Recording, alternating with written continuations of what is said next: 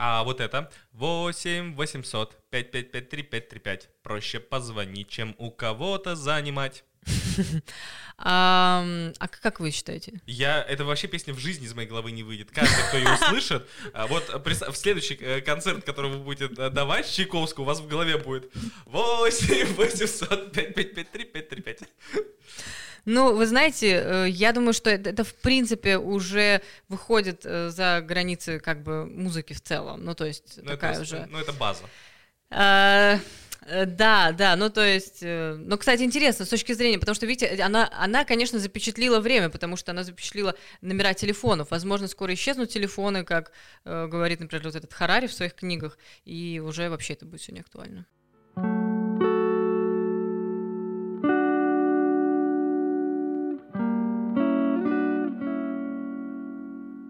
Сегодня у меня в гостях Даяна Гофман, лауреат международных конкурсов, художественный руководитель оркестра «Новая Москва» и самое главное для сегодняшнего подкаста – дирижер. Действительно самое главное. Но почему-то вы сказали в конце дирижер. Ну, чтобы подвести к этому прям так. А то вначале бы сразу бы интрига сорвалась бы. Ясно. А, все свои подкасты я начинаю одинаково. Я прошу эксперта задать мне вопрос в том, где он эксперт, а я, видно, нет, чтобы проверить мои знания в этой области. Простой, односложный, миф или правда, любой сложности, чтобы просто начать как-то этот разговор про дирижеров. Миф или правда, давайте. Ну, предположим, а, правда ли, что в оркестре сидит человек, который в случае, если что-то пойдет не так, у дирижера, ну мало ли, он всегда готов встать и перехватить инициативу. Ну, думаю, да, почему бы не перестраховаться? Было бы здорово, но нет. Блин, нет. Но нет. Да, нет, такого человека не существует, и э, в этом драматизм нашей профессии, потому что, понимаете, мало ли что.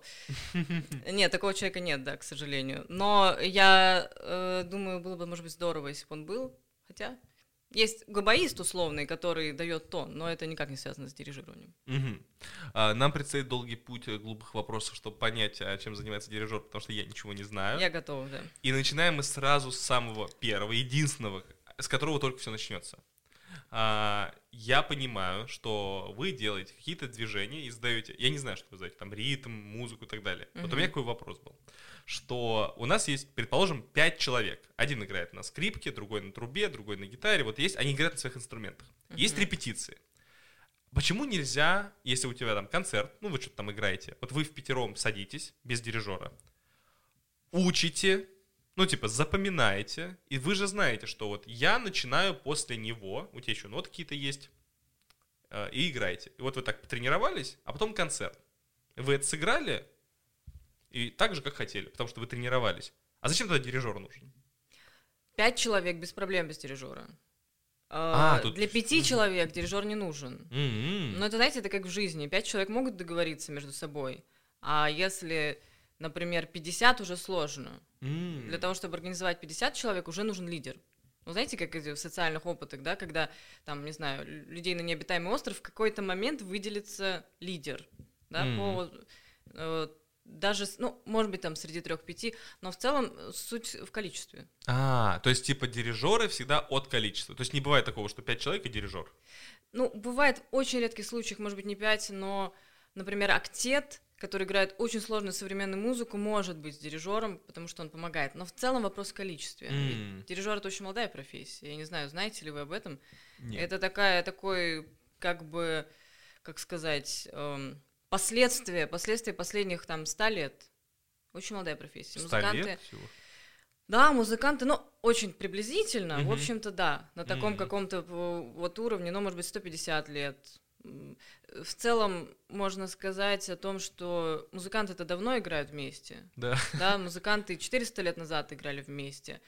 Вот. А дирижер не так давно появился. Почему он появился? В основном, если говорить очень просто, музыка стала гораздо сложнее, и составы стали гораздо больше. Mm-hmm. Да, то есть там 500 лет, 400 лет назад не выходило 100 человек на сцену. Не было таких условий. А сейчас выходит. И вот организовать 100 человек уже проблема.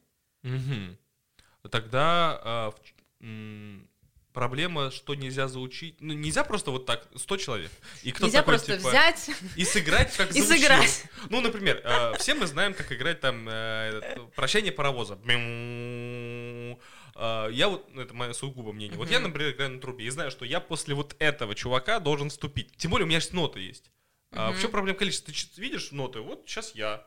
Или там не? Проблема сложная. Да, да, понимаете, на самом деле в каком-то смысле можно. А, э, ага. Есть такой оркестр, который называется Персимфанс. Он был создан в Советском Союзе. Это такая немного была дань, э, типа вот этому э, истории про э, про стремление к социализму, что люди вот сами могут все делать, и вот э, создали такой оркестр Персимфанс, первый симфонический оркестр без дирижера. Mm-hmm. Вот они даже сейчас иногда выступают, да? играют без дирижера. Но то, что они делают, как э, сказал один э, великий дирижер, с дирижером они бы сделали гораздо быстрее. Вот. Есть вещи, которые можно сделать, но в целом, понимаете, это еще вопрос материала. Вот если сегодня, сегодня в современном мире любой человек, да, все, что вы слушаете, любую музыку, вот вы идете там, не знаю, на Spotify, на Apple или куда-то, и вы слушаете треки, uh-huh. да, и трек, он что у него самое главное? Он равномерен с точки зрения пульса и темпа. Не знаю, кто-нибудь там, Джей Зи, например, вот вы включаете, как правило, да, музыка начинается в одном темпе, заканчивается в одном темпе. Или есть такой очень резкий сдвиг. А классическая музыка в большинстве своем такая, что темпы постоянно меняются. Чуть-чуть вперед, чуть-чуть назад. Композитор пишет немного постепенно быстрее, немного медленнее. И это происходит в каждом такте. Mm-hmm. То есть она гораздо сложнее. А это, как, как вы представляете, 100 человек. Mm-hmm. У каждого свое ощущение. Чуть-чуть замедлить. Это как? Типа, насколько? А-а-а. Вот в этом, если с точки зрения технической, это нереально сделать, когда все вместе. В основном тот же Перси Фанс, они выступают, они либо берут такой материал, который не требует такого, потому что есть все-таки музыка, которая не настолько, э, так сказать, flexible. Вот. А либо это просто заученный, заученная история. А дирижер делает это все в процессе. Он делает немного замедлить, немного ускорить, здесь чуть-чуть прибавить. Это такая живая. И это нереально сделать самим, mm. когда вас много. Пять ну, можно. Ну вот я так примерно себе представлял, что все вот это, вся эта магия, это не что нужно играть. Это просто, мол, ты молчи или потише, а, а ты погромче, а ты побыстрее. Да, то есть, типа, вы не напоминаете им, что им нужно играть, они свою музыку знают, вы говорите, как им это играть, типа, и можете даже поменять свое решение, то есть на репетиции вы говорили, что ты там громче, а в самом зале вы такие, не, зал говно, потише. Или нет? Да, вот да. вы сейчас сказали очень правильную вещь, вы сказали как. Вот второй вопрос, который решает, есть такая, вот вообще технический дирижер появился, когда э, появился вопрос, что просто, ну, физически надо как-то сыграть что-то надо сделать, да, там начально, э, значит, били просто был, стоял человек, он бил вот так вот палкой, потом поняли, что это как бы не работает. Это первый вопрос, ремесленный вопрос того, что все сыграли вместе, вместе на- начали, вместе ускорили, вместе замедлили. А второй вопрос, который очень важный и, наверное, самый важный, вы, вы сами сказали, как? Вот то, как сыграть в великой музыке, есть великая концепция. Да, если есть э, симфония, она э, как сказать, э, внутри нее есть э, великий смысл. И 100 человек, так же, как они не могут одновременно замедлить и ускорить, они точно так же не могут сформулировать одну единственную идею. Но это как вот, когда революция, опять должен кто-то выйти и сказать, мы идем туда, произнести эти слоганы, иначе людей не объединить. Здесь то же самое. Э, прежде всего, сегодня дирижер – это тот, который а, транслирует идею он транслирует концепцию, на его решении все заканчивается, потому что великая музыка настолько великая, великая музыка настолько великая, что ее можно сыграть миллионом способов. И с разными дирижерами надо изучать по-разному.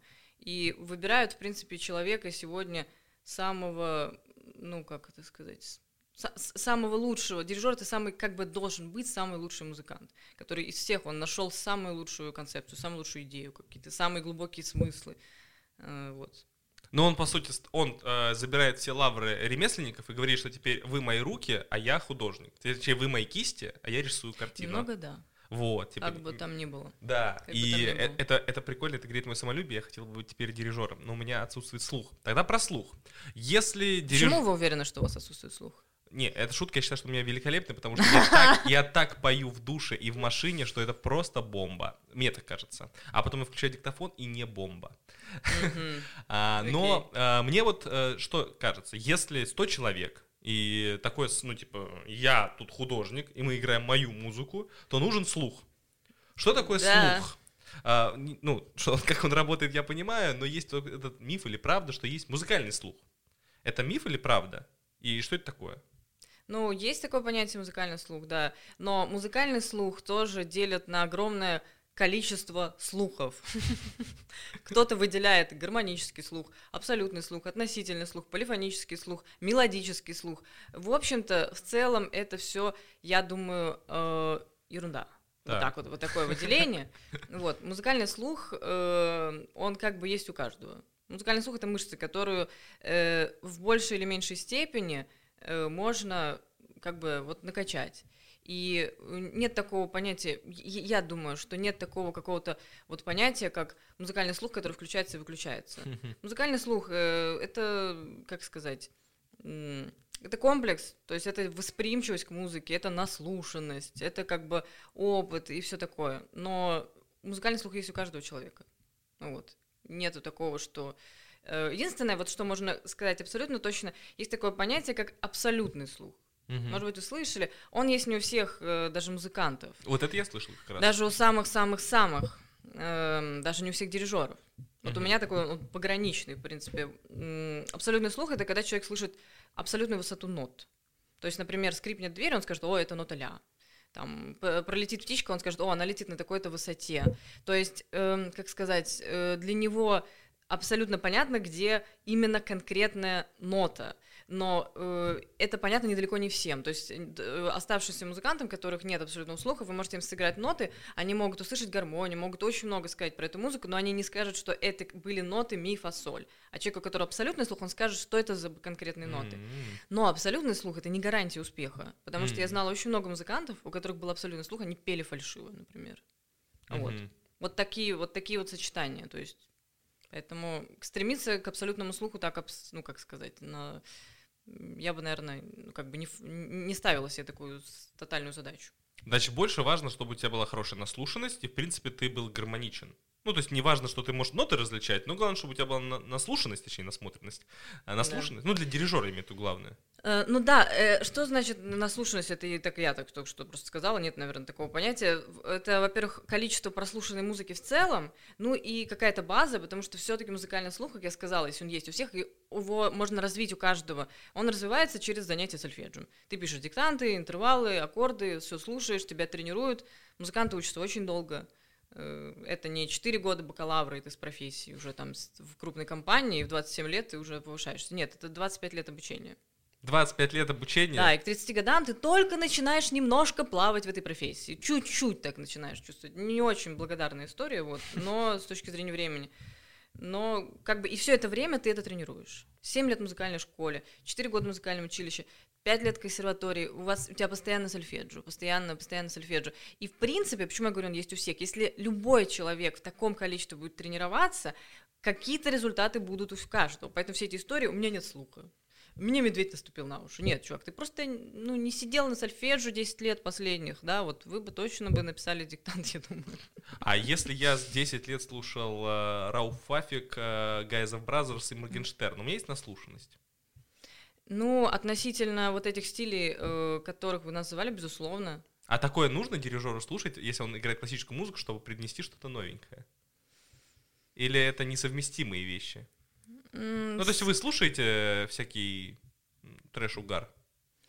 Э, вы знаете, я очень, как сказать, я лояльная очень. То есть я могу послушать, но я даю себе отчет, где что. Не, можно, это типа, это, ну... Нет, это, это, не, это не поможет моей профессии. Я не, mm. Это э, природа музыки Моргенштерна, она не такова, что это как-то расширит мои музыкальные границы, потому что все эти люди работают в рамках того, что академисты придумали еще лет сто назад. Mm-hmm. То есть они как бы очень сильно отстающие. Вот. А, То есть для нас это уже... нет. Не, абсолютно нет, да. То есть для mm-hmm. нас это уже это э, там в середине 19 века примерно, это уже уже были гораздо более сложные конструкции. Mm. Вот, поэтому это достаточно такая примитивная история. Чем она может помочь? Отвлечься. Mm. Вот нужно отвлекаться. Вот. Не, я просто думал, там они намешивают. И типа, например, классическая музыка это одно, а они типа смешивают жанры, и поэтому там можно подчеркнуть вот это смешение жанров, что тут сначала была гитара, потом поп, рэп туда, потом классическая музыка заиграла. То есть, типа, какие-то просто намешивают всего вот так, шурды-бурды, и выдают. И можно, о, прикольно, кстати, была лайка плюс рэп.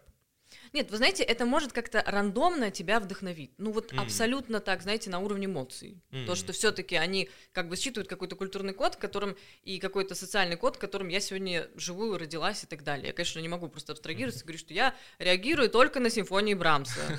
Ну, типа, все, да, такого, конечно, нет. Но сказать, что это будут какие-то откровения с точки зрения профессии, конечно, нет. Потому что это все очень э, примитивно относительно тому, с чем работаем мы, как бы там ни было. Извините, это звучит, конечно, по-сновистски, но так и есть. Но я думаю, что одна из профессий, которая, в принципе, э, снобизм и эта профессия, это дирижер, по той причине, что ты э, слушаешь классическую музыку, ты ее играешь, а потом, как мы еще говорили, ты управляешь этими людьми, и они играют твою музыку. Ну, то есть, типа, как, как художник. Поэтому это нормально быть снобизмом, наверное, в дирижерстве, потому что ты как бы ну, невозможно. В каком-то смысле невозможно. Если ты понимаешь какие-то вещи, ты не можешь относиться по-другому. Как бы ты не, ты не можешь, у тебя все равно есть... Ну, это как, знаете, вот э, недавно разговаривала с одной девушкой, она архитектор, такого, архитектор высокого уровня. Она говорит, она говорит, понимаете, я тоже как бы сноб. Она говорит, я вас понимаю. Потому что, говорит, я прихожу в любые помещения, я вижу здесь, там завален, э, не знаю, там горизонт, здесь неровно, здесь то. Я не могу уже, как говорит, нормально смотреть. Вот я тоже как бы все анализирую. Но я умею выключаться. Я люблю рок, я могу послушать, э, я люблю классический рок, я могу послушать какие-то современные штуки, которые меня зацепят, ну просто как на уровне, ну я живой человек, там, да, все такое. Но я даю себе отчет, конечно, что это, это одно, музыка для этого, она прикладная, она для того, чтобы я, э, там, не знаю, пока я там утром крашусь, я там ее буду слушать, например, вот. А это другое. Это другое, это, это другое, это другое. Да, да. А, так вернемся к дирижерству. А, сольфеджио, музыкальная школа, потом люди поступают в музыкальное училище. Ну да, как правило, да. Как правило. И вот там уже можно стать дирижером. Ну, выбрать, точнее. Или сначала нужно чем-то научиться играть. Ну, там, скрипка, фортепиано. Слушайте... Можно как, вообще не уметь э... играть на инструментах и стать дирижером? В теории можно все, что угодно.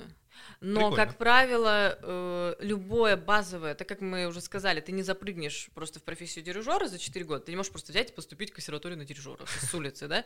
Невозможно. Вот. И для освоения сольфеджио нужен хотя бы какой-то инструмент. Это все проходит через инструмент. И если ты все-таки учился в музыкальной школе, а ты по-любому учился в музыкальной школе, потому что иначе в концу ты не поступишь никогда, вот, то ты так или иначе с каким-то инструментом соприкоснулся.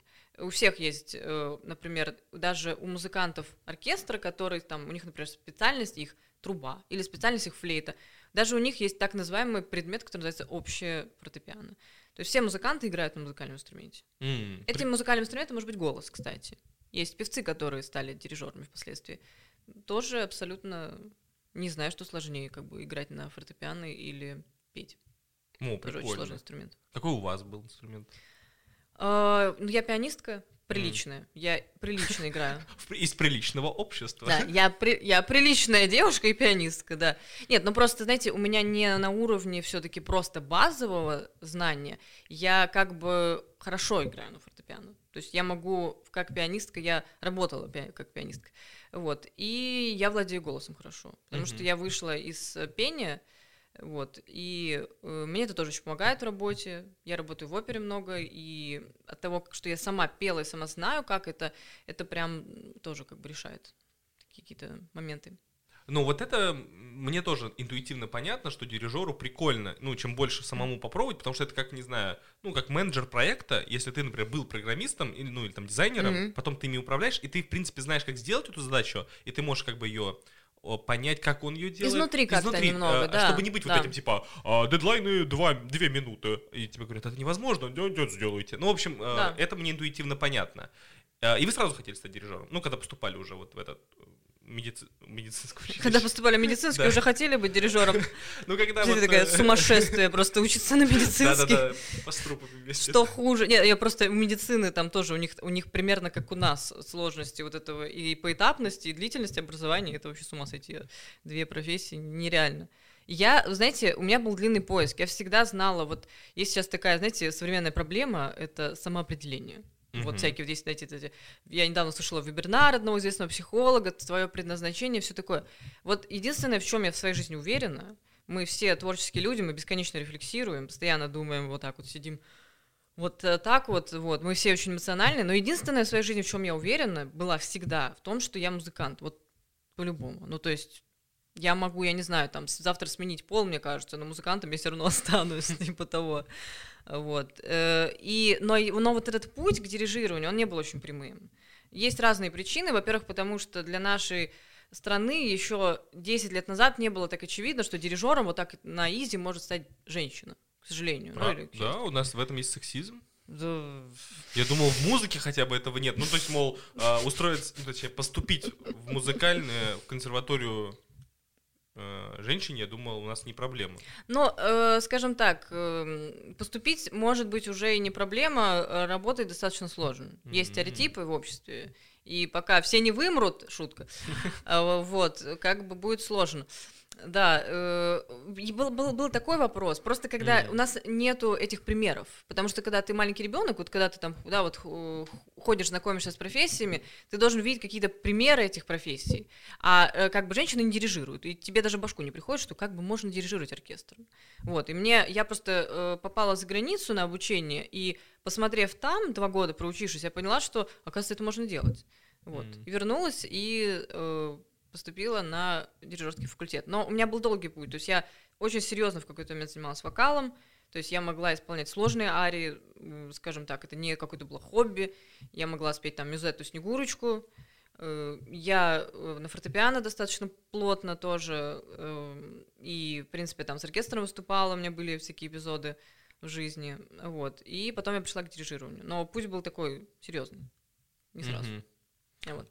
А, мы, я, вы вместе перемещаемся в прошлое. Мы на первом курсе дирижерского факультета, э, дирижерского института дирижерских наук. Имени дирижирования. Имени да. дирижирования. И чему нас там будут учить? Мы уже, как я понимаю, mm-hmm. у нас есть база. Мы умеем играть на чем-то, потому что мы прошли сальфеджио и какую-то практику. Вот у нас институт. Мне всегда, uh-huh. кстати, было интересно, что такое институт в плане музыки. Ну, музыкальный институт. Э, Мне всегда было интересно, что такое институт в плане не музыки. Я бросил, не, не расскажу. Я не знаю. Окей. Ну ладно, полгода ходил, поэтому это было скучно просто. А, также просто пары, вот это все, все, ну типа, мол, никакой удаленки, никаких вот этих... Ну, а, удаленка в пандемии была у всех, да. А, ну, ну, мол, обычные пары, пришел в пару, на пару, только у вас не огромные кабинеты, а какие-то музыкальные группы, классы. классы. Ну, есть разные. Есть предметы, которые выглядят точно так же, как пары. Вы приходите, сидите, например, ИЗМ, история зарубежной музыки, ИРМ, ага. история русской музыки. Вы сидите, вам вещают, вы записываете, вы, вы слушаете. Ага. Вот максимум, что отличается, вы слушаете, что-то смотрите. Угу. Вот, много каких-то там общих пар на разных курсах. Но есть, например, такие, э, как там занятия хором, и вы сидите все поете вместе. Есть, например, индивидуальные занятия по фортепиано. Вы приходите и играете на фортепиано. Угу. Как проходят уроки по дирижированию? Да. Так как дирижеров, э, несмотря на то, что дирижеров берут мало, э, так как это такая штучная профессия, например, там пианистов там выпускается 60 человек, там скрипачей выпускается 50 человек, а дирижеров выпускается 2-1, никто. Вот. Э, тем не менее, э, понятно, что для того, чтобы дирижер обучился, не могут загонять каждый раз 60 человек и репетировать его движение. Да? Угу. Вот. Поэтому это делается под фортепиано. То есть э, два рояля, два пианиста, которые э, играют партию оркестра, сидит твой профессор напротив, ты стоишь э, лицом к нему и дирижируешь, представляя себе, что перед тобой оркестр. И вы знаете, это работает. Может выглядеть как безумие, потому что как можно научиться, оркестр же перед тобой нет. На самом деле это работает. Ну вот. То есть ты действительно репетируя какие-то вещи, доверяя своему педагогу, э, потом выходишь к музыкантам уже подготовленный, хотя до этого ты мог с музыкантами не встречаться. Угу. Так и а, вот мы представляем, а что мы делаем? То есть а какие у нас есть, ну какие у нас есть рычаги, инструменты? Что мы вообще можем показать оркестру? И что мы должны показывать оркестру? Какие инструменты у дирижера? Ну, э, вот он есть. Дирижер, да, но вот у вас она немного, как вам сказать? Во-первых, она должна быть белой. Почему? Потому что белую видно. Все же сидят в черном. Вот. А-а-а. Вот это не увидит просто никто. А палочка всегда белая, потому что палочку, э, как бы все сидят в черных костюмах, и вот этот белый наконечник его увидят в самом-самом последнем ряду. Угу. Дирижер это самое как бы визуализированное визуальное искусство, потому что мы ничего, палочка не издает фальшивых нот, как говорил Горовец, все такое. Потому как бы мы все изображаем. То есть поэтому все наши инструменты это, конечно, в первую очередь руки, но не только. Лицо, тело. Фальшивишь. Абсолютно, да, да. Но представьте себе, например, вы пытаетесь, например, какая-нибудь там э, симфония Штаковича, посвященная э, революции, там, смерти и все дела. И дирижер улыбается. Музыкант, который играет, у него будет просто, ну, то есть, это будет, ну, как бы невозможно. То есть лицо — это инструмент ага. твой. Вот, то есть поэтому мы репетируем не только э, способность руками поменять темп, способность руками показать фразу, способность руками там показать громко-тихо, но и лицо тоже, и даже корпус. Даже положение палочки. Вот, вот например, есть оперетта, очень легкий жанр. Там, там, там, там, там, не знаю, да? И вот когда ты дирижируешь оперетту, ты можешь взять палочку вот так. Угу. И это норм. Если ты дирижируешь какую-то большую э, романтическую там симфонию, то вот такой жест рукой будет неуместен. Ты возьмешь палочку уже по-другому.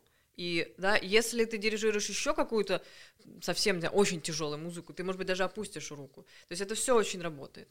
А почему? Да. Э, немного интуитивно мне непонятно. Ну, есть... представьте себе, вот вы сидите, вы должны сейчас играть музыку там брызги шампанского, там, не знаю, радость, mm-hmm. там, свет, какой-нибудь вальс Штрауса, там, да, mm-hmm. вот праздник. И перед вами выходит человек, у которого нахмуренные брови, э, поднятые плечи, и он начинает вот делать такое, э, а. ты не сможешь просто играть.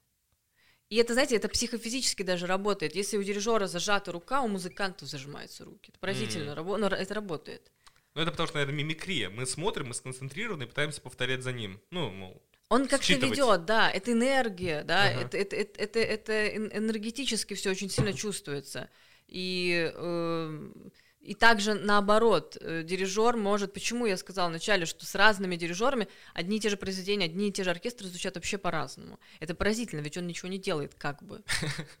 Но как бы на самом деле делает, да. А, а этот язык, он универсален? То есть, смотрите, мы вас поставим э, в Германии играть с оркестром, да. там все, а потом да. сразу в Корею. В, в Австралии, да, абсолютно. И вас также поймут, потому все что поймут. вас, ну, весь язык дирижерства, он универсален. То есть громче, тише, быстрее это. То есть не надо будет говорить, слушайте, слушайте, у нас в России вот это другое значит, мол, так, так не работает. Э, так не должно работать. Хороший дирижер э, должен владеть руками так, что... Э, как бы смочь в любой стране, вообще даже там в своей, с любым оркестром новым провести репетицию так, что не сказать ни слова. Тот, который объясняет свои жесты, значит, он показывает плохо. Ну, грубо говоря, знаете, как танцор, который говорит, сейчас я покажу шпагат, и показывает какую-то фигню. То же самое. То есть ты не должен говорить, сейчас я показываю форты, ты должен показать руками, они должны ответить. Но есть базовые вещи, вот вы спросили, все ли понимают. Это не просто какие-то рандомные жесты такие. Есть то, что называется дирижерская сетка. Угу. То есть, например, есть музыка на три, вальс, раз, два, три, раз, два, три, угу. да. Есть марш, раз, два, раз, два, угу. раз, два. Есть там пять четвертей, раз, два, раз, два, три, раз, два, раз, два, три, раз, два, раз. И есть некая схема универсальная, которую э, как бы соответствует каждому из этих метров. Например, когда музыка на три, мы показываем так называемый треугольник. Вот я показываю раз, два, три, раз, два, три, раз, два, угу. три. Вот как бы, когда музыка на два, я показываю раз, два, раз, два. Угу. То есть это такая база. Угу. Из нее можно выходить, можно немного что-то там это, но в принципе все, как бы, почему музыканты понимают, в том числе потому, что существует некая сетка, некий язык. Кстати, я только сейчас вот понял, если учат этому вас, раз, два, то значит и должны учить их, что если дирижер говорит так, это раз-два. То есть Конечно. это же с двух сторон должно учиться, получается. Да, у них есть э, э, эти классы оркестра. У музыкантов есть в музыкальном училище, в музыкальных школах даже есть такой предмет, который называется оркестр. Mm, есть дирижеры, вот. которые ведут оркестр. Они да. там учатся, да, во-первых, ну, базово знать сетку. Они учатся воспринимать дирижера. Они учатся быть э, отзывчивыми. И есть очень хорошие дирижеры, которые там, вот, например, есть дирижер в училище, в Гнесинском училище, вот у меня там подруга училась 4 года, и она рассказывала, что очень много им дал он. Вот именно как бы для работы, она говорит, я потом прихожу в ну, профессиональный оркестр, и я вот прям понимаю, что все, что он говорил, это прям было супер полезно. Угу. А, и представим ситуацию. Вроде все принимают правила игры, что те знают, что надо, что надо делать при такой вы ситуации. Так, вы, так, вы так беспокоитесь, что что-то пойдет не так. Как они понимают друг друга, боже. Ну, я, я просто скоро пойду на целых два концерта в своей жизни, ну, классической музыки, и я должен буду выпендриваться, что знаю все про работу дирижера. То есть, ну, чтобы произвести на всех впечатление. Окей. Вот, поэтому надо... Давайте готовиться. Надо готовиться. Я готова вас готовить. А, вот я дирижер, я умею. Они э, оркестр, они умеют слушать. Но я вот играю и слышу, что вот этот в третьем ряду, второй, четвертый слева, вот не то делает. Вот он не то делает. Я показываю, он не то делает. И что нам с ним делать? Ну, во-первых, если вы это увидели, услышали, вы хороший дирижер. Да, так можно еще не услышать. А как вы, как вы считаете? Представьте себе, маленькая комната, вот, вот э, мое ремесло, маленькая комната, 60 человек, э, сложнейшая музыка, не гомофонно-гармоническая, где до, э, до мажорный аккорд э, длится 3 минуты трека, понимаете? А по-настоящему сложная музыка. В сложных, э, там, диссонирующих аккордах, какая-нибудь современная, и ты должен услышать, что третий волторнист играет, черт возьми, не ту ноту. А если ты не абсолютник? Я не абсолютница, например. Я не услышу абсолютную высоту. Я могу только услышать созвучиями. Это очень тяжело. Mm-hmm. Так раньше проверяли дирижеров. То есть приходил молодой дирижер в оркестр, сидит оркестр такой, говорит, ну давай. И один начинает специально ложать. Mm-hmm. Если он не услышал, все, до свидания. Это mm-hmm. сложно. И, э, другой вопрос. Если ты уже услышал, ты молодец, ты услышал, что он играет не так, что делать нельзя? Гнобить нельзя. А как можно гнобить во время оркестра? Просто ему показывают, типа... Да, или ругаться матом, да, ну вся, всякое бывает. Но это такая, э, как сказать, нельзя, нельзя, конечно, там, ну, унижать, там, останавливать, говорить, ты играешь не так. Э, это вот, кстати, видите, как вы хорошо ведете. Это мы переходим как бы к следующей зоне э, работы дирижера, потому что работа дирижера это, э, ну, в большом процентном соотношении работа с музыкой, но во всем остальном процентном соотношении это такая работа лидера, психолога, человека, который должен найти совсем подход, который должен всем понравиться, которого должны слушать, и при этом он должен всем нравиться. Он должен быть таким, так, так как бы ласковым, но при этом быть немного диктатором. Надо уметь, так сказать, чтобы исправить ситуацию, но никто не обиделся. Ну, я тоже, я почувствовал, что тут очень похоже на тренерство, э, там, не знаю, команд спортивных да, или футбольных, да. потому что если у вас будет какой-то, ну, поругались с кем-то, mm-hmm. или индивидуально непереносимость друг друга, тот будет даже неосознанно, даже если он человек профессии, неосознанно идти поперек, и все равно будет какой-то скрежет. И значит, скорее всего, если были такие ситуации, когда у дирижера и у части коллектива или у кого-то одного конфликт, им, скорее всего, лучше не работать вместе. Ну, замены делать, потому что иначе ну, ничего хорошего не произойдет, синергия же не случится, да, то есть... Э, ну, это такая роскошь, конечно, никто будет, ну, не будет делать э, замен, если там музыкант не заболел или как-то не, ситуация невозможна. Хороший дирижер должен уметь выходить из этих ситуаций. Э, бывает такое, что бывают э, агрессивные дирижеры, бывают агрессивные оркестры. То есть есть более, даже вот в России есть, например, там пять топовых оркестров, и все знают, вот этот оркестр такой, вот этот с этим оркестром так, с этим так. Вот. Э, в целом, конечно, существует раньше существовали две таких проблемы, сейчас, мне кажется, это уже немножко пережиток. Дирижерская тирания, когда приходят дирижеры просто, ну, как бы, это такой старый, старая школа. Они приходят и начинают там, ну, вот, делать вообще там, позволять себе разные вещи. Некоторые сегодня позволяют. В основном это уже... Э, Психологическое давление? Я просто так не понял, что они позволяют себе. Ну да, ну вот, вот устраивать, например, вот именно такие вещи, публичные казни. То есть mm-hmm. э, кто-то лажает, и он там начнет там его поднимать и говорить, в чем дело, давайте играем по пультам, по одному, и начинать как бы там, вместо того, чтобы улучшать ситуацию, как-то вот, ну, э, принижать, ну, просто mm-hmm. достоинство музыкантов. А когда ты сидишь, и над, над тобой начальник, ты сидишь как бы в толпе, ты же ничего не можешь. Вот, поэтому этого, конечно, нельзя делать. И обратная ситуация, когда оркестр агрессивничает. Такое тоже бывает. И, в принципе, высококлассные оркестры не будут бросаться там на молодых дирижеров, не будут это делать. В основном это делают такие, ну, оркестры, у которых есть определенные, как это сказать, мне так кажется, я извиняюсь, потому что это звучит грубо, но вот как бы с комплексами, знаете, то есть те, которые бросаются на молодых, ты сразу думаешь, что-то у них как бы, ну... Палочки. Не так, короче. Ну, да, но в целом надо уметь э, выходить как бы из ситуации. То есть, если в целом лажает кто-то один, я, например, когда я вижу, что он лажает, я не буду говорить там, Маша, пожалуйста, сыграй нормально. Я постараюсь максимально обойти, потому что все, кто сидят рядом, они сами слышат, что это он. Он сам, скорее всего, знает, что это он. Вот, поэтому я, может быть, скажу, давайте еще раз всей группы, давайте вот два пульта. То есть, ну, как-то так. Э, потому что моя задача улучшить ситуацию.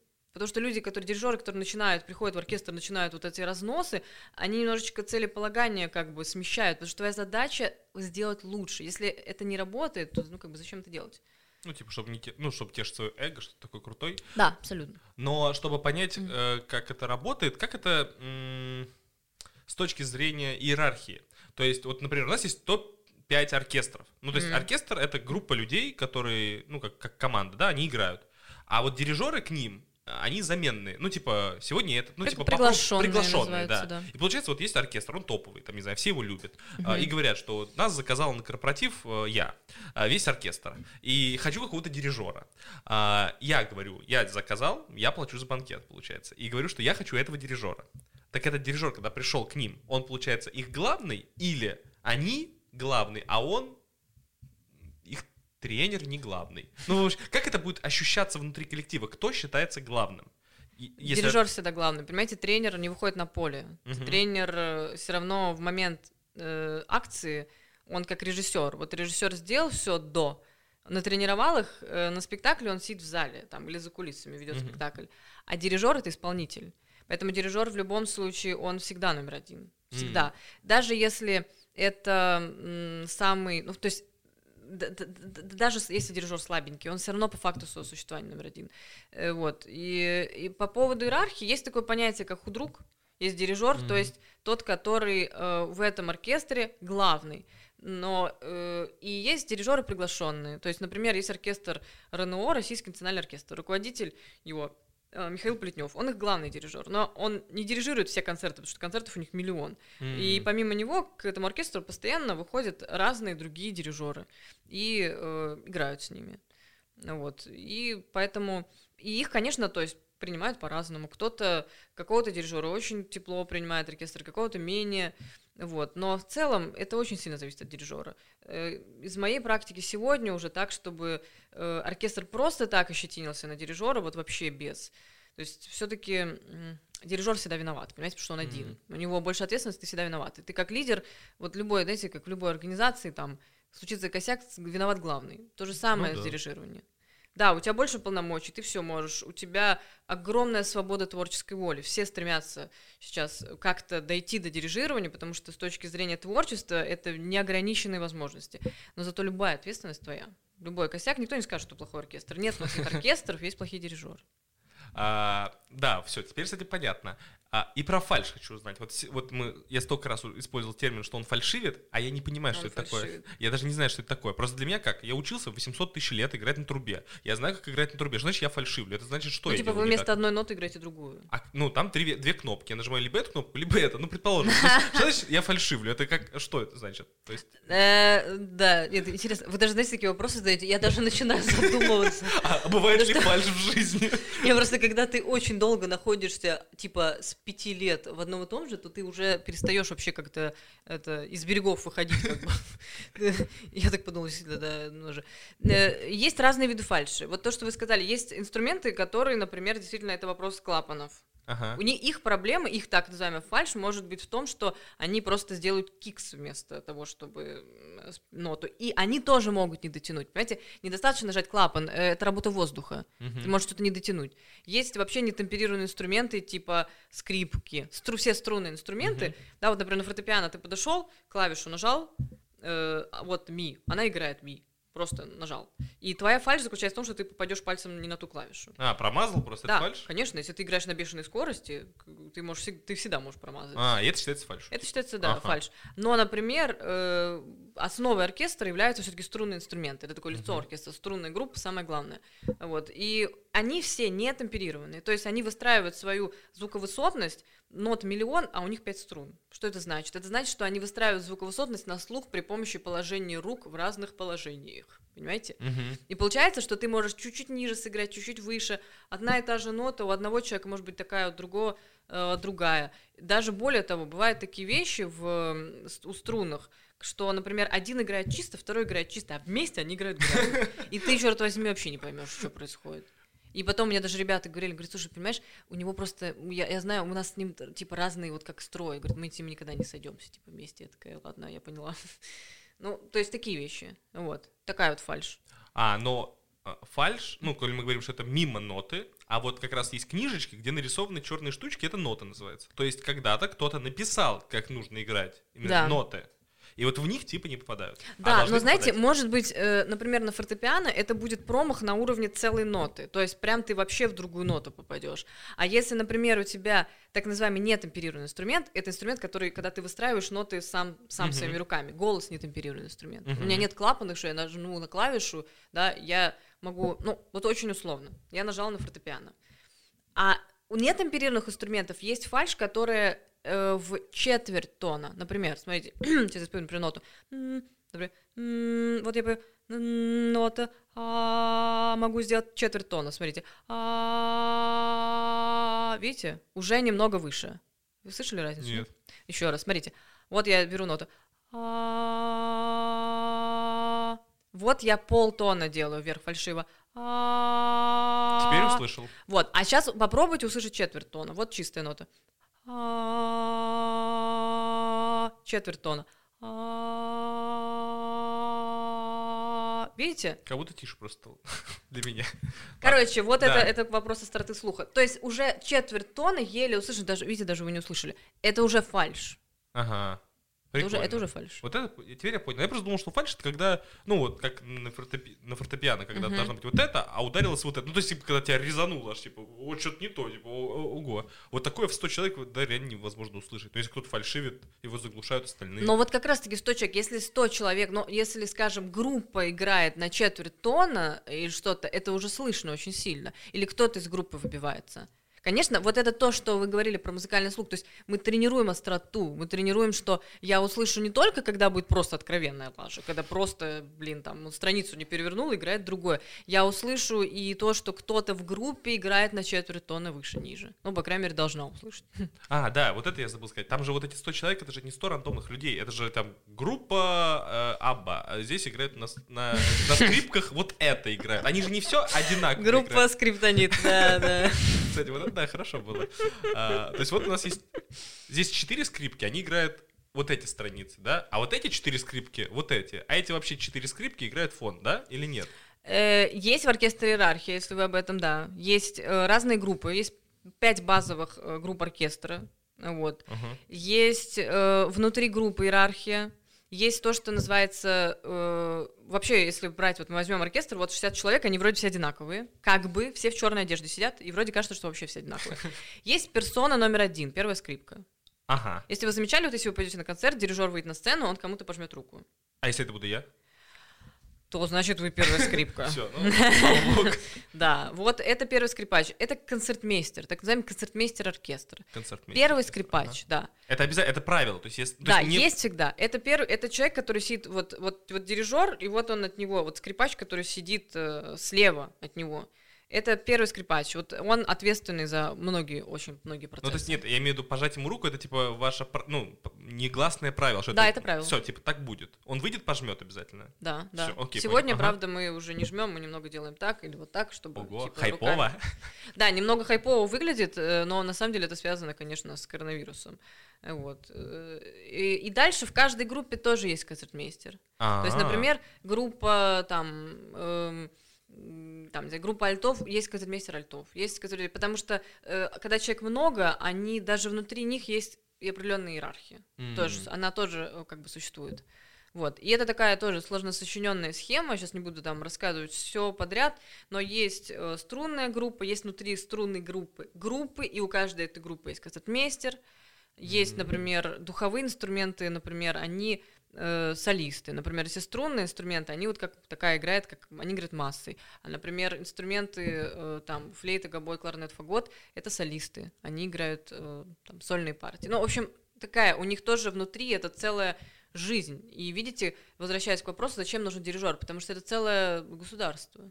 Ну, как бы сложно. Сложно будет без... Э, Даже тот же Персимфанс, он играет скорее на инерции, потому что все эти люди постоянно играют в оркестрах дирижерами, они очень жестко знают эту систему, как она устроена, и это все не разваливается, потому что они все-таки эту инерцию приводят вот в, в, эту, вот в этот момент, когда они играют все вместе. Они как бы играют по тем же правилам, но просто без дирижеров. В краткосрочной перспективе это может сработать. Угу. Вот. А в этих, книж... Э, в этих э, тетрадках, в этих книжонках у всех все одинаково? Вот, ну, весь оркестр сидит, у них все, ну, вся мелодия, вся песня, mm-hmm. все, все, что они играют, одинаково? Или у них у каждого своя книжка? У каждого свои ноты. А. И в этом тоже э, большой вопрос, для чего нужен дирижер. Потому а у дирижера какая книжка? У дирижера все. А, Ничего себе. У дирижера, да, э, когда, когда музыканты мои в консерватории э, смотрели мою партитуру, и такие, господи, Яна, как ты там что-то понимаешь? А я смотрю в их ноты и говорю, как вы можете по ним играть, там ничего нет. Э, вот, потому что фишка в том, что, ну, представьте себе, например, даже небольшой оркестр, ну, типа человек 35. Вот, и у меня в моей кни- книжечке вот, вот так вот подряд э, все инструменты выписаны, и у меня одна страница, это там три такта э, вот все, все, всей как бы пьесы, да, то есть у меня все, все партии всех инструментов, на которые я должна смотреть одновременно. Mm-hmm. То есть ты как бы заглядываешь в книгу, и ты должен увидеть 35 э, линий и в, еще вычленить из них, да, что главное, в какой момент что главное, потому что ты не можешь все, у тебя две руки. А у них только их строчка. Mm-hmm. То есть они сидят, знаете, как вот, они сидят вот я вижу все небо целиком, да, с птичьего полета вижу все, а они вот видят такую маленькую щелку только свое. Uh-huh. И когда у тебя есть только свое, вот э, вы говорите, как же можно ошибиться, если ты же знаешь, когда вступает сосед, они не знают, когда вступает сосед, у них uh-huh. есть своя строчка, э, то есть если у них пауза написано 4 такта, ты молчишь, и тебе потом должны показать, когда вступаешь, ну то есть это тоже технически просто необходимо, чтобы был какой-то человек, который это показывает. Uh-huh. Потому что у него есть все. Он знает, в какой момент, что лучше. Он, например, знает, о, вот сейчас здесь вот такая ситуация, знаете, как стратег там на войне, вот здесь такая ситуация, надо этих вывести. И ты такой, давай, выводите. Они не понимают, почему это надо, они не знают, что все остальные играют. Они просто увидели сигнал, например, там, секция трубы, и они, хоп, поднимают тебе на доверие. И получается все, вау, типа классно. Но они как бы в, изнутри только это видят. А, но они не видят полной картины. Выполняют как бы. Ужасно звучит, но... Не, нет, нет, мне все понятно, мне даже стало интересно, что, например, э, почувствовали прям вот в этот момент, что надо духовых подтянуть, ну показали, они поверили, бахнули. Поверили? Поверили. А могут не поверить, ты такой показываешь, они такие... Нет, слушай, как в прошлый раз будет, нет. Всё, это типа. пранк, типа, нас разводят. Да, да. Я на это не куплю. Я больше не поведусь на это, типа, извини. А, они что-то заиграли, а потом они такие, ну теперь надо возвращаться к нотам, или что, типа, или теперь что? Или... Не-не, они всегда играют по нотам. Просто есть какие-то моменты, когда, э, например, там у них тоже написано выйти, но, а. например, дирижер показывает, что можно больше. А бывает такое, что дирижер немножечко как бы, ну, такой, как бы какие-то свои творческие фишки. Например, композитор ничего не выписал, композитор тоже не бог. Он, он может не выписать какие-то вещи, а дирижер сделать лучше. Mm-hmm. Потому что, как бы, исполнительство, ну, простит меня Стравинский, но это тоже какое-то соавторство, да, вот они запечатлили эти ноты, мы их расшифровываем. Иногда мы сталкиваемся с тем, что композиторы нас учат э, очень внимательно относиться к тексту, ничего не сочинять, но в целом как бы опыт показывает, что иногда они просто не, ну, не боги они, они тоже люди, они могут ошибиться. Они могут ошибиться. Выставил человек метроном, а он ну, ну ужасный. Например, Шостакович выставлял так метрономы, что ты, блин, думаешь, ну, типа, ну, скорее всего, нет. Ну, типа, не, не, не надо, надо как-то по-другому. Ну, и все такое. Ты немножечко что-то можешь свое привносить. Если лучше стало, вообще, как бы, не проблема. называется интерпретация.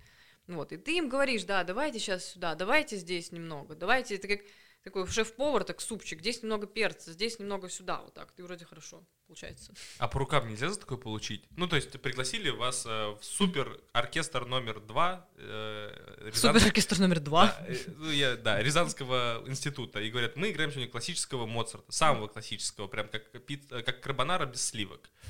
И в концерте прям так захотелось бахнуть, короче, сливок в эту карбонару. Сыграли, ну, люди ничего не поняли, потому что я точно ничего не понял, что вы что-то изменили. А потом подходит кто-то, кто над вами. А вот кто? Худрук. Моцарт? Проблема с композиторами в том, что они в целом, Мертвы? мы играем музыку, те, да, они в целом все умерли, вот, и мы играем музыку в основном, та, которая уже, мы как бы поддерживаем наследие в целом.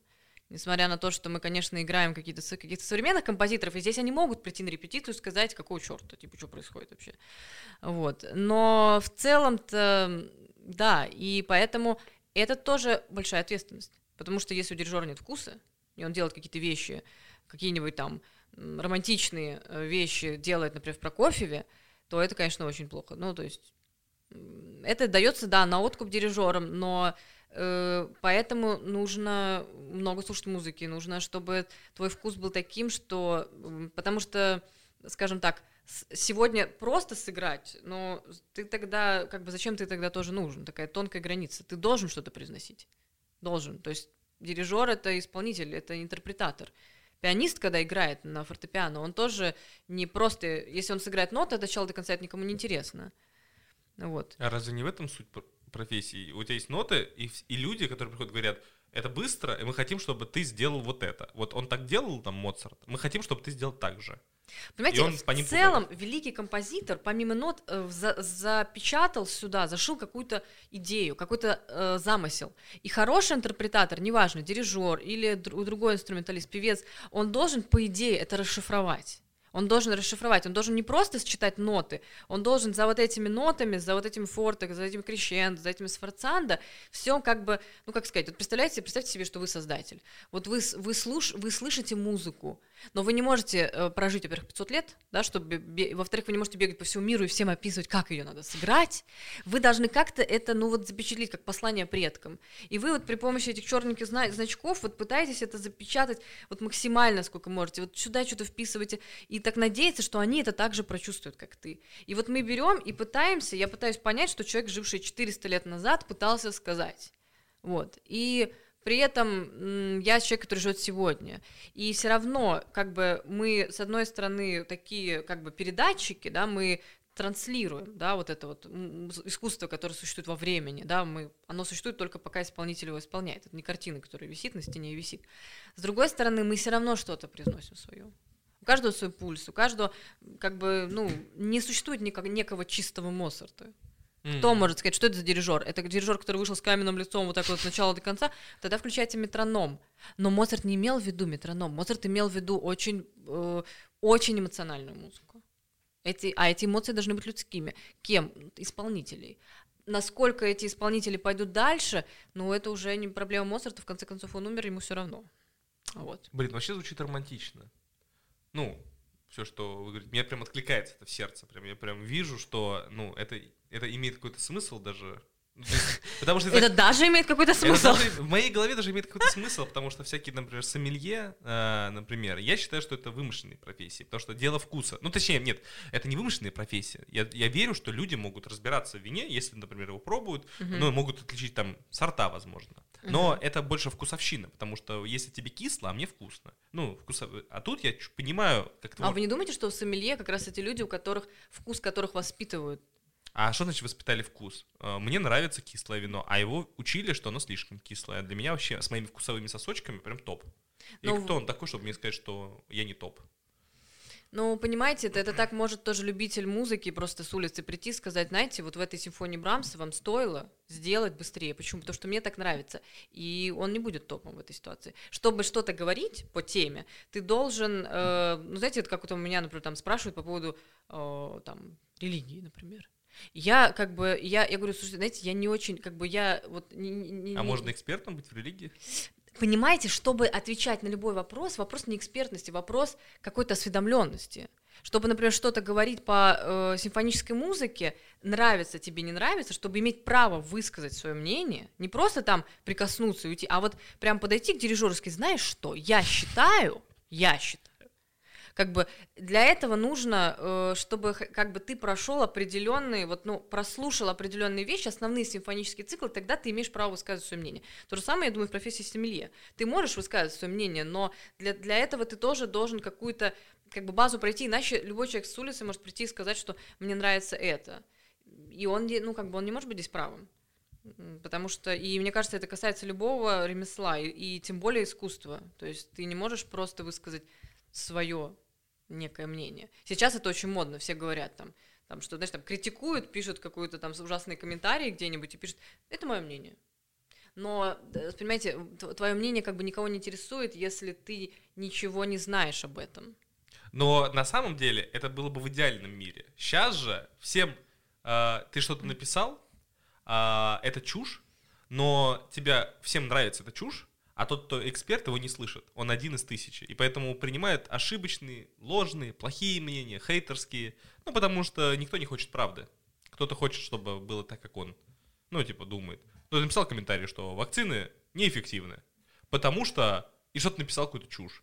Тысячу людей, которые антиваксеры, залайкали, ты в топе. Все это читают. А какой-то дядя ученый написал, вот смотрите, вот ссылка на английский источник, статьи, где тысячи экспериментов, там э, вот все доказано. И кто перейдет по ссылке. И в итоге кто прав, ну точнее не то, что кто прав, а вот кого будут слушать. Это неправильно, это ужасно, но как-то мы живем в таком мире сейчас, к сожалению. Когда вот мнение не экспертов или ложные мнения на виду. Да, но помимо того, что кроме того, что они на виду, они не, они не становятся экспертами так или иначе. Но в них верят вот, ну, массы. Да, но, но опять же, как сказать, например, я, мы, мы, я нахожусь в зоне такого ремесла, где мнение масс как бы не работает. Это Почему да. мы можем сказать, что, например, там, вот у этого человека, который стоит, например, вот этот музыкант называется музыкантом. Сегодня вообще вот слово музыкант, оно применяется к абсолютно, ну то есть к разным вообще явлениям социальным. Вот это музыкант, и вот, например, там победитель, не знаю, там, даже, даже не победитель конкурса Чайковского, тоже музыкант. У него, например, э, там социальные сети миллионы, у этого там две тысячи. И мы все равно не будем как бы количественно из, измерять то есть мы, мы все равно в нашем сообществе как бы мы, ну, ничего, ничего не меняется об этом, потому что мы имеем дело с очень такими, как сказать, э, ну, с, мы имеем дело с произведениями гениев, как бы это пафосно не звучало, но э, та, э, те произведения, с которыми, в которые мы погружаемся, вот именно дирижеры, и именно потому что есть разные виды музыки, знаете, есть там, есть там камерная музыка, есть песни, есть романсы, есть музыка для скрипки, есть музыка для фортепиано, есть симфоническая музыка. И вот у любого композитора, как правило, именно его симфоническая музыка, музыка для симфонического оркестра, это самое ценное его наследие. То есть он писал разное, но свои самые-самые глубинные вещи и самые свои великие достижения, знаете, а, как известно, художник оценивает по его достижениям, они находятся в области симфонической музыки. То есть, э, как бы, и поэтому это вещи такого другого порядка, они настолько вообще в другом космическом измерении находятся, что тут нам не важно, как бы, сколько их. Понимаете, почему, эти, почему все вот эти симфонии, они... Почему самое ценное? Потому что это абсолютная музыка. Она без текста, да, сегодня э, вс, э, как бы вся музыка подчинена словам. Вообще, вообще не важно, что там с музыкой сегодня, по идее. То, что мы называем музыкой, по идее, просто это какие-то короткие фразы, которые подчиняют собой музыку. Что такое симфоническое произведение? Это, как правило, 30 минут музыки подряд, без любого текста, и она под номером. То есть она даже может быть не программной, то есть там не написано там симфония утро, которая хотя бы дает тебе какую-то стацию. Нет, это симфония номер пять. То есть это просто инструментальная музыка, 30 минут, это как такое огромное сооружение под номером, который ты должен как-то разгадать, и тебе не дают ни одного примитивного ключа в виде слов, в виде чего-то, и, понимаете, там есть настоящая глубина. И вопросы, которые они поднимают, вопросы жизни и смерти на Земле, э, там, вопросы, ну, самые главные темы жизни и смерти или Э, там, любви какой-то там всеобъемлющем понятие. И это, понимаете, это настолько другой космос. Вообще, вообще плевать на эти комментарии. плевать на эти, на эти подписки и что-то, потому что это, ну, это за гранью как-то вот... Это лучшее, что создал человек. Самое лучшее, что человек в лучшем своем каком-то, не знаю, виде проявления. Ну вот, поэтому... Вы просто не пробовали Big Tasty. Я шучу. Я обожаю Big Tasty. О! Я сейчас закончится у меня эта постоперационная диета, я пойду в Макдональдс. О, вот это я понимаю, вот это я понимаю. Тут был ресторанный критик, который говорил, что он не ест Макдональдс. Я говорил, что он ханжа. А, так это значит симфония номер пять. Это не да. то, что что-то это значит. Это композитор назвал ее симфония номер пять. А назвал ее номер пять, потому что она была пятой, которую он написал пятой, за да. день. Которая, ну, или за несколько десятков лет. Ну да? да, то есть, типа, это просто нумерация. Она не, это ничего не... То есть, он мог назвать ее симфонией номер 434, а написать ее только одну. То есть, это просто его название.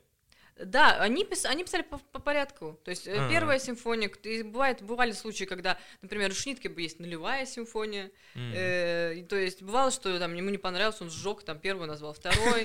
1.2 финал, или как это, монтажеры, когда монтируют, там типа финал 0 слэш 1, сколько перемонтажей было, типа версия 2.3 и так далее.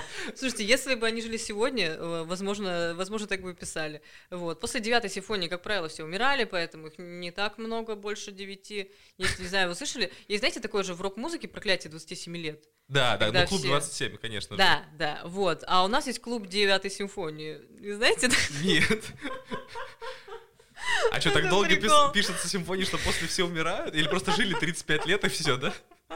Просто, да, прикольная аналогия с 20... Вот кроме шуток, это реально есть. Если вы загуглите девятое, проклятие девятой симфонии, просто э, была такая тенденция... Умирать. Умирать после девятой симфонии, кроме шуток, э, реально. Ну, типа, пишешь, пишешь девятую симфонию, умираешь, и были даже композиторы, которые пропускали девятую. Mm-hmm. Типа, вот это восьмая, а потом это с названием симфония, а это десятая. Вот, многие писали заранее уже девятую, как бы так, чтобы вот, э, Финалочку. если что, да, я типа, если умру, на всякий случай я закончил. Вот, и, и действительно такое, потому что у очень многих композиторов девятая симфония оказалась последней. Не обязательно они умирали сразу после, но они умирали еще до того, как они успевали написать десятую. Mm-hmm. Вот, и поэтому многих десятая там в черновиках она не окончена, как у Малера, например. Вот. Но есть такая вот фишка, вот какая-то такая магия, не знаю, семантика девятой симфонии, хотя э, вовсе не обязательно. У Гайдна там миллион симфоний, у Слонимского mm-hmm. миллион симфоний, у Моцарта, как известно, есть 41-я, 40-я, а, значит, э, их больше 9. Mm-hmm. Вот. Но это тоже такая А почему вещь. они вот когда-то дают название, например, а когда дают номер и типа догадайся, мол, сам? То есть, когда композитор, ну, предположим, помыслим за Моцарта, вот он ее пишет, он знает, что сейчас он ее напишет, потом он будет играть и круто проводить время на тусах и бухать. Он, он ну, давал кстати, себе... Я думаю, Моцарт именно так и думал. Да, но он давал себе отчет, что через 400 лет а, это будут играть. Да нет, конечно. Да они такого в жизни вообще не... Все писали для себя просто, а мы просто своровали их тетрадки. Да, все писали, да они в жизни, даже самый гений, да господи, даже не даже самый гений. Гений, он, с одной стороны, знает, что он гений, с другой стороны, больше всех рефлексирует. Да и в жизни вообще не могу представить, что кто-то в 2022 году, какая-нибудь там Даяна, которая закончила консерваторию, пойдет и будет его дирижировать. Вообще им в жизни, я думаю, что если бы они до этого дожили бы все, они бы просто вау!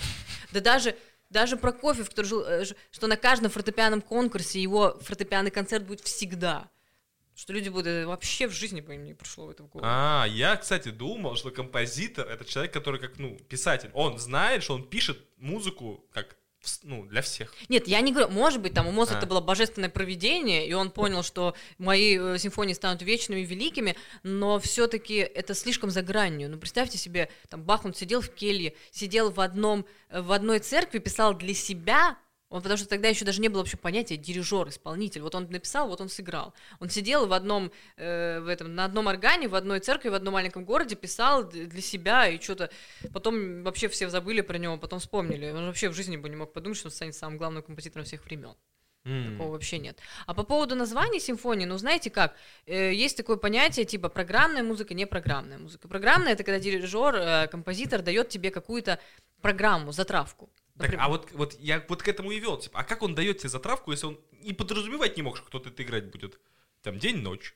Или а. имеется в виду дает он это, имеется в виду дает ну, косвенно. Ну, эти, вот э, э, именно уже какие-то симфонии с названиями все-таки писали уже композиторы, которые уже застали исполнительский век. Mm. То есть это уже все-таки 19 век, они нормально все, они там писали. Вот. Э, при этом, ну, не обязательно эта затравка, понимаете, она не для помощи исполнителю он писал, потому что тот же Моцарт писал оперы, а там вообще есть сюжетность, и там mm. полностью, ну, как бы это для всех, для исполнителей, которые сейчас, это просто его идея, например, там у Чайковского есть симфония «Манфред», э, для, по там да, определенным. Там у него очень много есть симфонических всяких штук э, по Шекспиру, например. Не потому, что он хотел, чтобы кому-то стало легче, кто-то поймет, да, то есть э, там римский Корсаков говорил, что я выставляю все вот эти обозначения для слабых музыкантов, потому что сильный и так поймет. Mm-hmm. Вот. Э, а потому Сноб. что, ну, в этом было... Ну да, но, слушайте, он мог себе позволить. Римский Корсаков прошел такой путь. Они же там все вообще были, э, как бы, эти, ну как, стали профессиональными музыкантами. Они же все были там, один моряком, второй юристом, третий это. Потом просто взяли и стали профессиональными музыкантами. А могли стать блогерами? Ну да, но это как сегодняшние блогеры бы стали бы музыкантами. Ну, то есть люди с такими очень э, солидными, хорошо оплачиваемыми профессиями просто решили, э, станем мы первыми профессиональными музыкантами в России, создадим свое общество. Mm-hmm. И, и э, будет э, российская школа самой великой в мире. Ну или одной из величайших. Блиц вопрос. Ханс Циммер красавчик? Нет. Не, Обратно, обратно. Уходите. Обратно за Уходите, удаляем, стирайте, сжигаем пленку. А, нет, тогда все-таки развернуто хочу получить ответ. Почему? Но имеется в виду, что я а, Ханс Симмер, он, он является композитором или это как? Это композитор. Значит, этот человек пишет. кинокомпозитор. Кинокомпозитор. То есть он его, ну его заказывает, он пишет музыку. То есть типа вот так же, как ну ноты вот так расставляет, mm-hmm. говорит, играйте это, да? А, почему он плохо получается? Я не говорю, что он плохо, Нет. я сказал, что он не красавчик. А, не красавчик. Красавчик Чайковский, красавчик Малер, красавчик Брамс. Он молодец. Он пишет прикладную музыку. Не, просто когда идет момент а, в «Интерстелларе», когда МакКонахи смотрит, как растут его дети, играет музыка Ханса Циммера, у тебя слезы пробиваются, а если бы этой музыки не было, слезы бы не пробивались. Это разве не показатель хорошего композитора, что, ну, он так написал в «Интерстеллар» музыку, что слезы бьют? Давайте тогда терминологию обозначим. Красавчик — это типа верх верх э, похвалы. Хороший, он хороший. Mm. Он хороший ремесленный. Он хороший ремесленник. Он должен писать музыку так, чтобы у среднего человека, который смотрит кино, пробило на слезы. Но э, великого в этой музыке ничего нет. Поэтому mm. он не красавчик. Он молодец. А есть кто-то такой, кто пишет ну, для кино, для таких простолюдинов, как я, и красавчика можно назвать, композитора? Есть ну, еще Абрамс да, еще? Абрамс тоже? Нет, Джон, Уиль, Джон, Джон Уильямс, Уильямс очень хорош. Он очень хорош, но опять же, он гениально делает э, свои задачи. Он гениально делает свои задачи. Он делает так, что ты слушаешь музыку, и ты видишь образы сразу. Но, опять же, он находится в тесных рамках своих задач. Ты не можешь, как бы, ну, как бы гениальные творения, они, внутри них есть, заключаются гениальные послания, гениальные концепции. Э, здесь у них внутри запечатан кинофильм с его драматургией. Каким бы он ни был хорошим, все-таки эта музыка сильно подчинена по своим прикладным задачам. Mm. Она не свободна. Возможно, Джон Уильямс, я не знаю его произведений, которые не относятся к киномузыке, а возможно, у него есть гениальное сочинение, вот. Но все, что находится в области кино, это очень круто. Я их безумно уважаю. Это огромный талант создавать такие э, вещи. И они, вот те, кого вы сейчас назвали, они мэтры, и можно им поклониться, но это не то, это не... Угу. Как бы, а, лучший Уже композитор за тысячу лет. За тысячу, блин. А можно хотя бы три? Три тысячи лет? Три композитора. А, хорошо, три композитора, но в порядке топа, чтобы было. Ну, не, типа, не все три красавчики, чтобы, ну, может быть, личный интерес повлияет еще Хорошо, Бах, Моцарт, Чайковский. Это в какую сторону пошло? Чайковский выше? Ну, да простит меня, Чайковский все-таки Бах выше. А, Бах первый, Моцарт, Чайковский. Первый номер, второй номер, третий номер, да. Угу. А, лучший композитор из ныне живущих, еще не умерших. Я не знаю, потому mm. что я не знаю всех, кто живет сейчас. А, ну, может, что слышишь? Просто, типа, если я увижу афишу такого композитора, такой музыки, ну, нового, что стоит пойти? А, из академической музыки. А,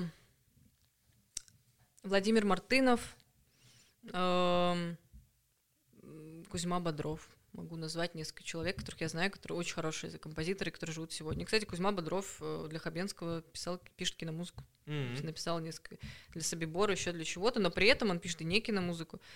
Ну, про- просто это два человека, они не самые там вообще там величайшие, но это те, которые живут сегодня, и те, которые заслуживают э, внимания. А, а не будет считаться классической музыкой через 600 лет а Моргенштерн? Нет, классическая музыка, вообще все классическое, это то, что пережило свою эпоху. То есть эпоха ушла, эта одежда ушла, то, с чем люди жили, ушло, а это почему-то осталось. Э, музыка Моргенштерна не является такой ценностью, чтобы mm. пережить свое время. А, ну то есть, а если, а можно ли тогда считать классической музыкой, например, э, какие-то песни Queen или Beatles? Э, в своем жанре, да, конечно, это не, не, не классическая академическая музыка, это вот, но я все-таки думаю, что даже для Битлз еще прошло недостаточное количество времени. Мы сегодня смо- смотрим, но если мы знаем, что есть музыка, которая пережила 300 лет, понимаете, mm-hmm. вот она пережила три сотни лет, вот, а Битлз пока слишком свежо. Mm-hmm. Посмотрим, посмотрим, где какое место они займут. К сожалению, это все с со временем можно. Но про Моргенштерна, поверьте, можно сказать уже сегодня, что это, конечно, не останется э, в умах. А вот это 8 800 555 3535. Проще позвонить, чем у кого-то занимать. А, а как вы считаете? Я, это вообще песня в жизни из моей головы не выйдет. Каждый, кто ее услышит, а вот в следующий э, концерт, который вы будете э, давать Чайковскую, у вас в голове будет 8 800 555 3535. Ну, вы знаете, э, я думаю, что это, это в принципе уже выходит за границы как бы музыки в целом. Ну, то есть ну, такая это, уже... Ну, это база. Э, да, да, ну то есть, э, ну, кстати, интересно с точки зрения, потому что, видите, она, она, конечно, запечатлила время, потому что она запечатлила номера телефонов. Возможно, скоро исчезнут телефоны, как э, говорит, например, вот этот Харари в своих книгах, и уже вообще это будет все не актуально. Да, и только и предки будут понимать, что у нас были телефоны по этому джинглу. Спасибо, что пришли. Спасибо, что позвали.